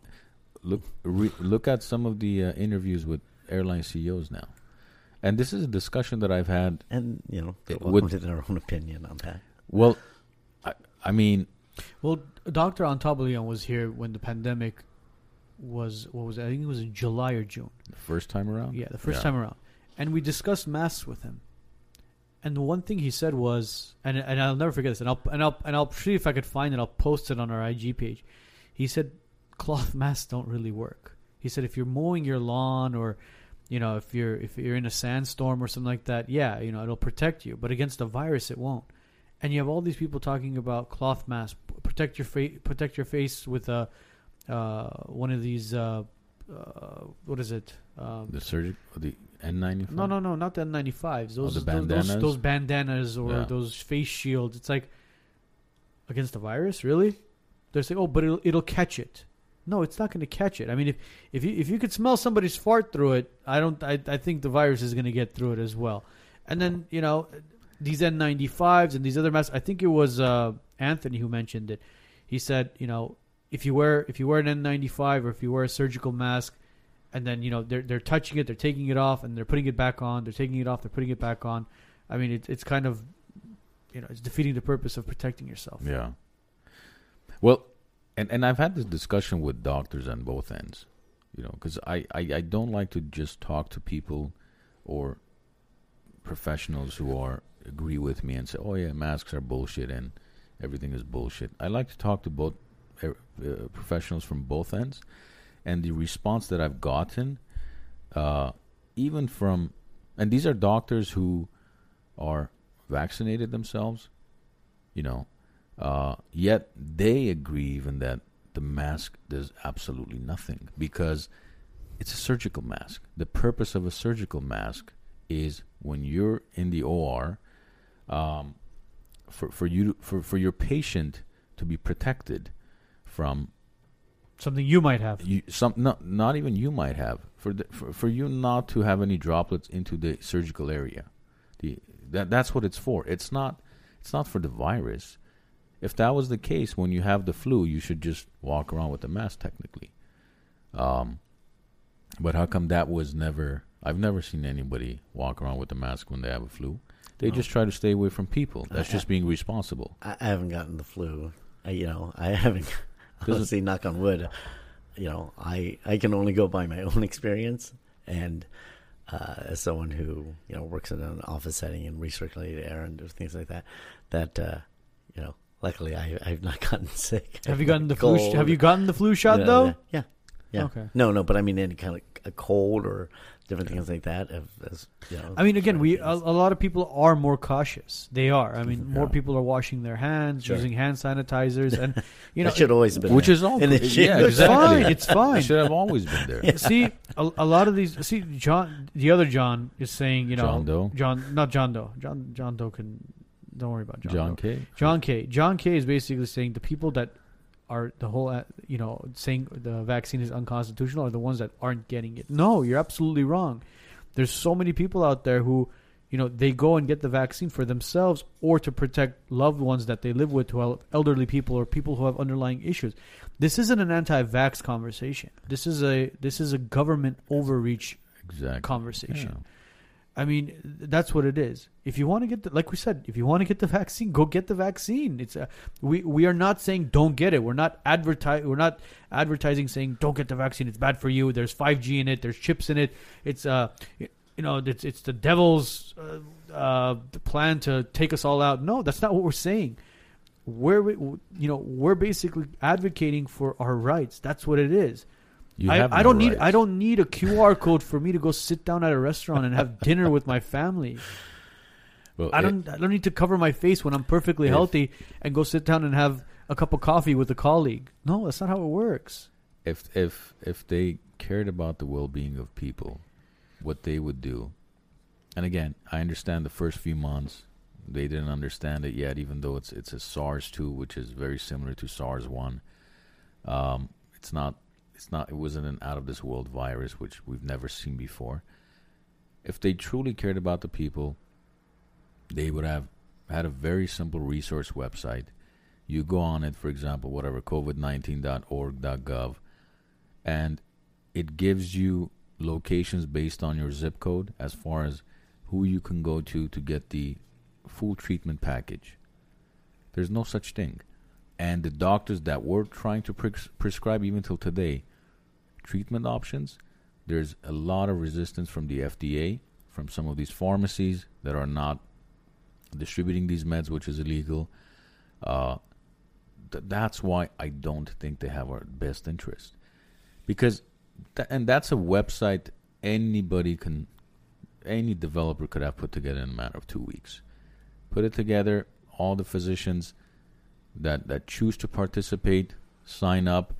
There's pharmacies. The government will distribute whatever it is, whether it's the monoclonal antibodies or the hydro- hydroxychloroquines of the world, whatever it is that they know works, and distribute it to people. That's it. Not this. Uh, none of this, and and we're gonna see the end results ultimately five, ten years from now when we look back, and independent groups actually study what we did. And if they're not funded by a pharmaceutical company, we will see how wrong we managed this pandemic. That that's when we're going to see. Right now, everybody has their opinion. Everybody has a science degree. Everybody has a PhD now. Um, but I think five to ten years from now, when the true numbers come out, we'll see how this this whole thing was completely manipulated. Well, you know, with the pandemic going on, you know, obviously the city of Los Angeles and a lot of other cities are mandating, you know, wearing masks indoors, around people, small groups, whatever it is, uh, which kind of leads into another topic. There's been a lot of obviously crime rates going up in the city of Los Angeles, and identifying people now has become quite difficult because of these mask mandates. You have multiple spa- smash and grabs taking place, crime rate going up significantly. In fact, there was actually a robbery in Chatsworth, which again is, is your district, literally a couple hours ago, where they wa- they they went into a liquor store, and it's it's pathetic. They stole five boxes of vapes, of uh, electric electronic cigarettes. It's like you you really went in there at gunpoint and you took five boxes of vapes. I mean, it's it's They it's, didn't it's take big- like a Snickers bar or anything. Probably not. Maybe a Reese's bar. But it's funny. You look at the you look at the camera footage and everything. You, there's no way you're gonna identify that guy. Yeah, I mean, people who um, you know, are going to do bad things. I mean, they've been wearing masks. I don't know if this this mask thing is a is a new thing, but I mean, I, I mean, I would love to talk about uh, the the crime that's going on Mhm. because I think that uh, you know this is a something that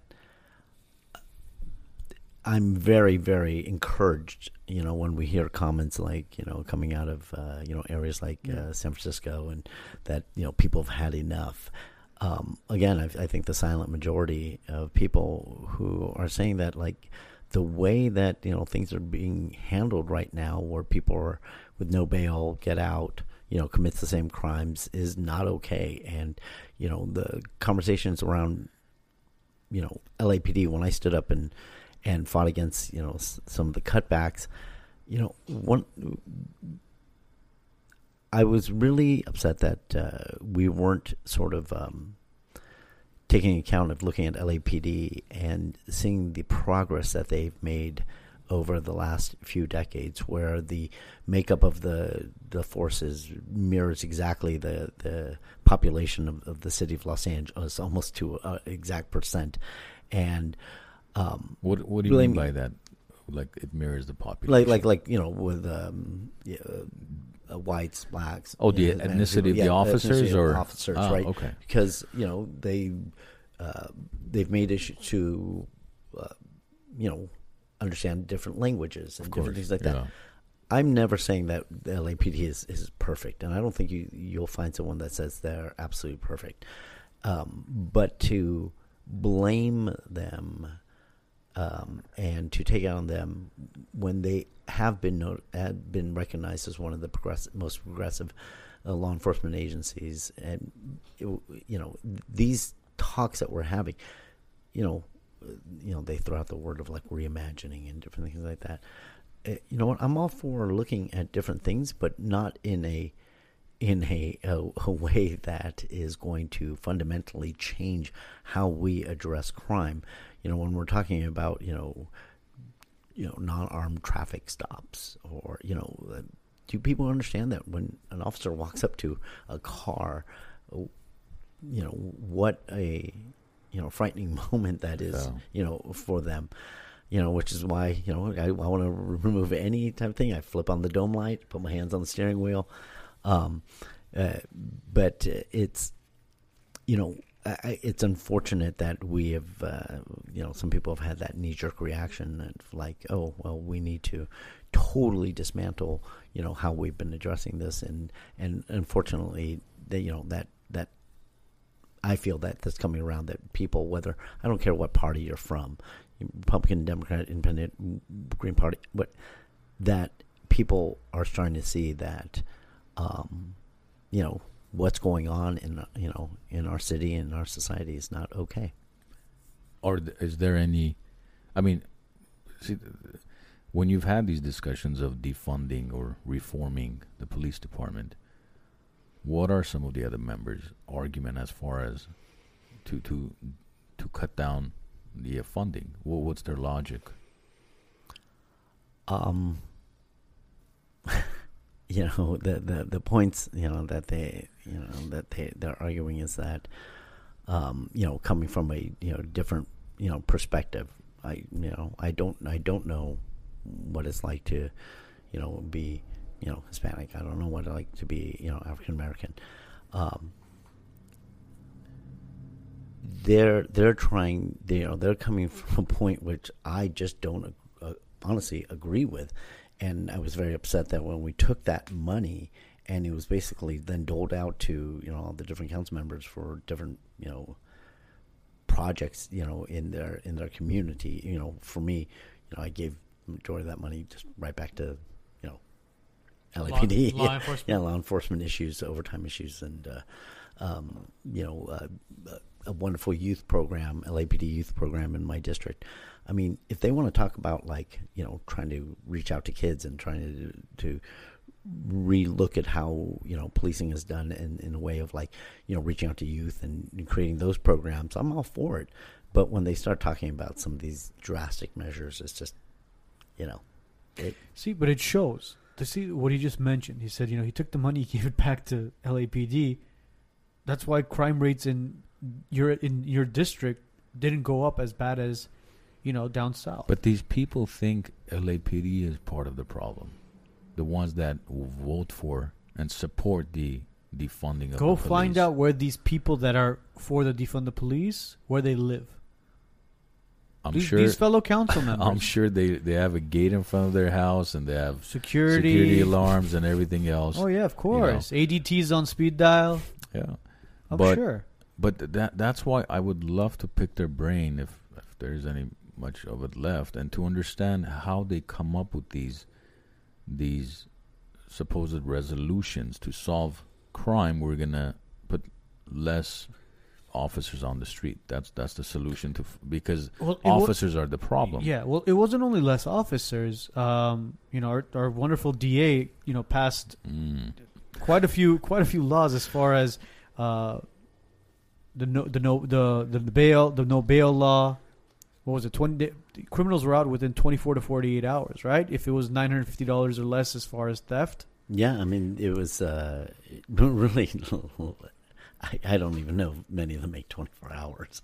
You know, a lot of frustration, you know, has been for the officers of like, um, you know, I, you know, they're filling out paperwork and they're watching, you know, someone walk, you know, walk out. It's, uh, you know, I think it's unfortunate that anytime we take the perspective looking at like, oh, how can I prosecute more police officers instead of taking a look of like how can I just in general, you know, stop you know crimes from happening or you know creating. Uh, uh, right now, some of the things and some of the stories that you hear are, you know, I just I don't I don't know.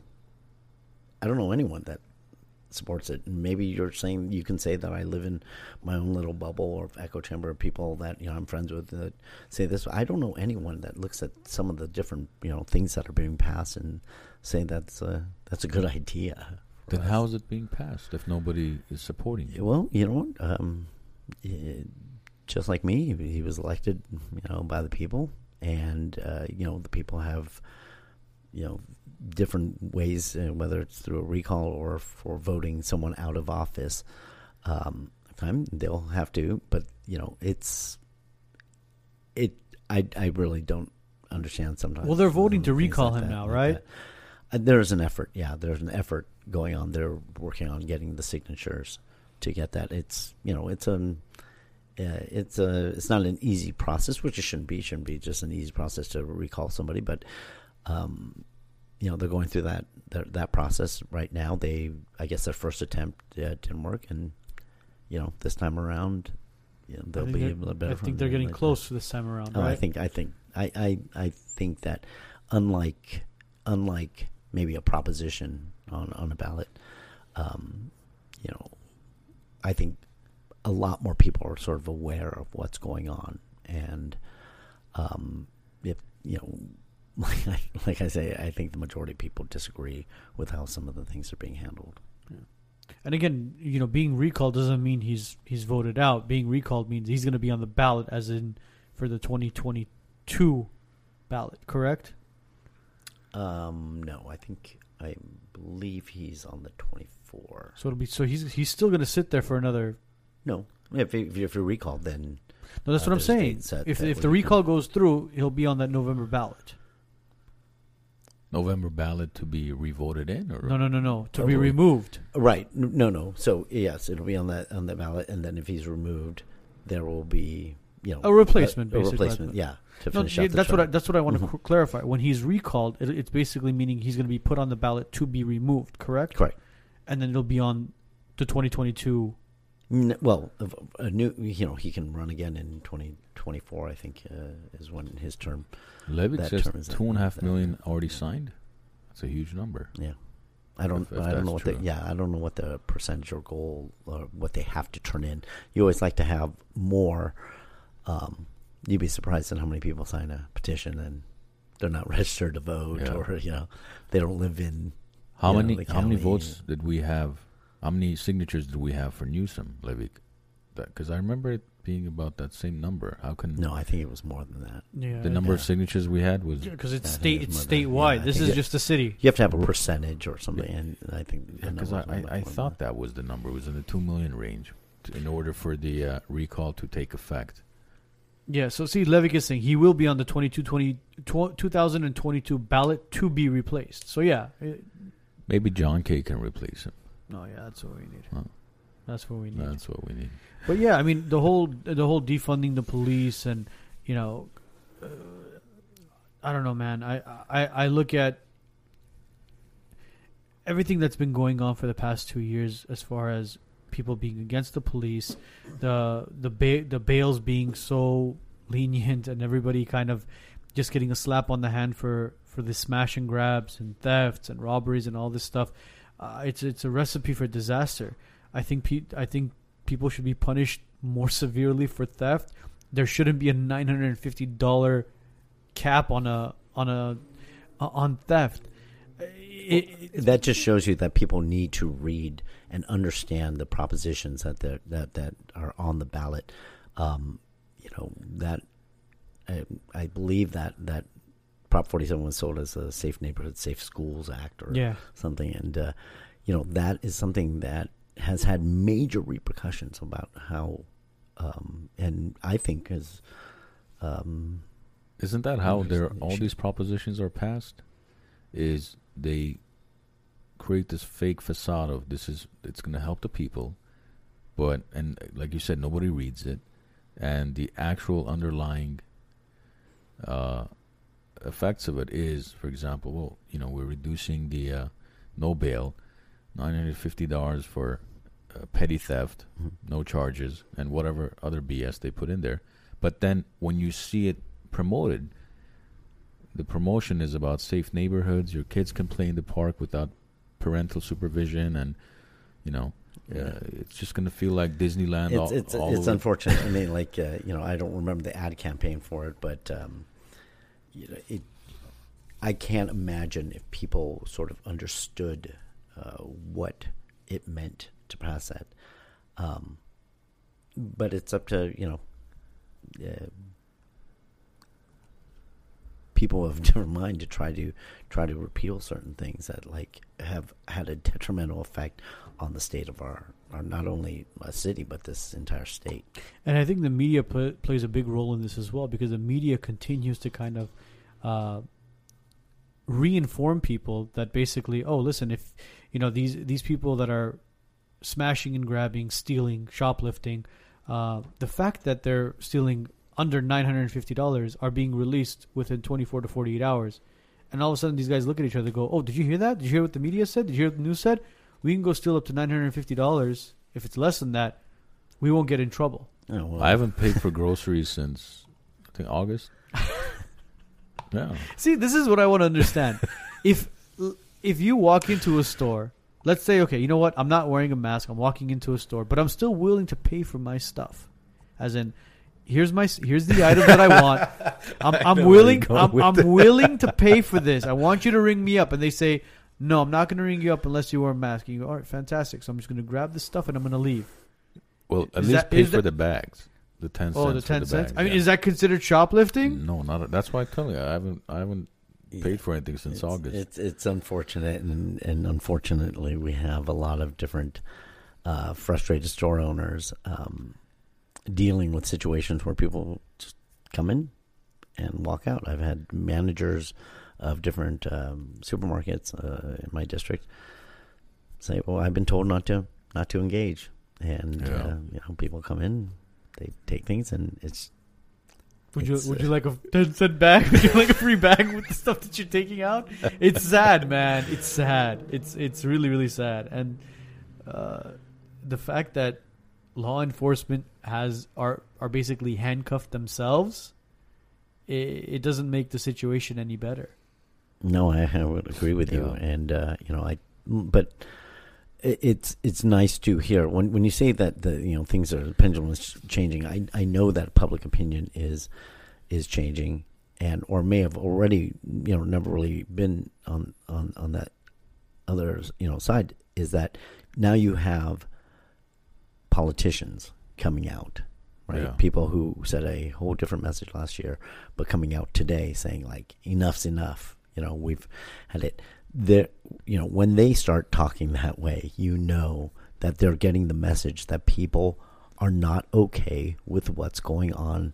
Yeah, in, you know, sure. in our world. These, you know, these activities that have been happening recently. That's you know who who supports that? You know, and who thinks that who thinks that's okay? What's been going on? You know, at, at these different stores of just smashing windows and grabbing things, and then, you know, it, it, so Well, Levick is saying see, Newsom's was also two and a half million signatures. Yeah. If if that's accurate, and we have two and a half million for Gascon, the rules might be different for LA County, state. I, yeah, I don't know the exact yeah, but if you for recall. But if you compare the numbers, statewide two and a half million, Sure. we uh, it, it I understand what you're triggered a recall. Then for sure this guy has to get recalled unless somebody's controlling the. Something uh, miraculously happens, like it's been happening for the past three years. uh, there, I mean, it, it, It's, abso- it's I become a joke, bro. Yeah. It's be, it's literally become a joke. But uh, we had another question. Someone was asking, you know, going back to the whole homeless thing, uh, asking uh, when is the no camping by parks and schools being uh, taking effect, and uh, and what are we going to do if we ask them to leave and they refuse to? So each council member is responsible for the, you know, posting of signs and uh, at these uh, different locations throughout their district. So, Councilman Buscaino has um, put a, a lot of different places. I've put in, uh, you know, I have my list of different parks that I, you know, that were, you know, placing signs. Um, but unfortunately, the you, you know we're going to be just you know moving the problem and not dealing with the situation that the people that you know are living on our streets a lot they they need help and you know we're just Be- before you became a city, city council member, and and I asked the same question to Sheriff Villanueva when he was on our show Mhm. about ten days ago. Um, do you have as much power and control as you thought you would when you were running for office? Hmm. yeah i mean i i don't know if i i looked at it uh that way of having that but i you know i think that i i do have the power to try to make uh things better in my my individual district uh in the citywide you know i was under always understood that um you know looking at the makeup of the council that i would be um the minority on a lot of on a lot of different votes Yeah. uh, but like I said, a lot of times, you know, I'm, and I hope people realize this when they see some of these votes is that, you know, I'm really trying behind the scenes to, you know, um, really try to make it, um, whether it's a business uh, ordinance or passing or something that's going to affect people, that I'm trying my best uh, to uh, make it better. Like, I'll give you an example, and which is just uh, crazy when they were talking about like um, uh, people in the hospitality industry, like let's say ho- a hotel was bringing back a union, you know, employee, that they would have to then give ten days for that person if to respond before they moved on to the next highest in seniority. Mm-hmm. And I'm trying to explain to them, like, what if we're trying to get this economy up and running again and going, and we want businesses to come back? How can they wait 10 days? And what if that person refuses? Then they ask the next person and wait another 10 days? If you need a bellhop, if you need a front desk person, if you need, you know, a chef, you need to be able to, you know, Yeah. get that response. And so those are some of the things, you know, that, you know, if when you talk about like you know having that influence, yeah, I'd like to think that you know uh, a lot of these things might have just been accepted and gone by without you know anyone questioning it. Yep. Do we have any any any questions from uh, live viewers before we kind of? No, I addressed uh, all the uh, reasonable Yeah. questions and Is, comments. is Petite Park on on the list for one of those? Uh, Yes, Pettit Is Park, it? Pettit Park Or is, Pettit Park, Pettit sorry. Park is is on the list. so Pettit Park is on the list for no camp no campgrounds. Yeah, that is one of the identified locations. There you in go. City There's there's another question answered. Uh, John, I want to thank you for taking time out of your Monday to be with us. Uh, we're gonna stay in touch with you because we want to get one of your colleagues on here.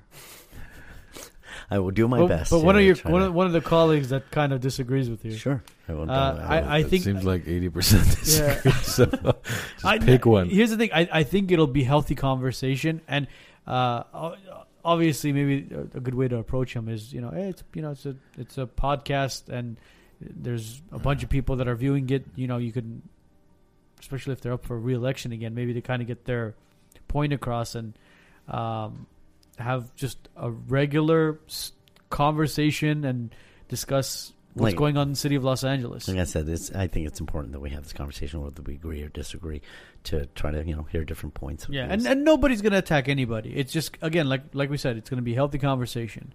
We just want to hear what they have to say and what their views are. And you know, with you, we know your heart's in the right place. You know, we know your mindset is in the right place, and wherever you're you're headed with your views, it's it is the right place. We want to know why the your colleagues tend to kind of put a you know a wrench in the chain at this point. So.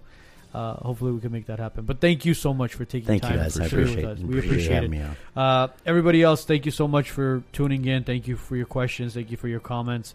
Uh, you can find tomorrow today's podcast. It'll be up and running on Spotify, iTunes, iHeartRadio, and all major platforms tomorrow. Um, other than that, have a great week. Have a great weekend. We'll see you guys next week with Edgar.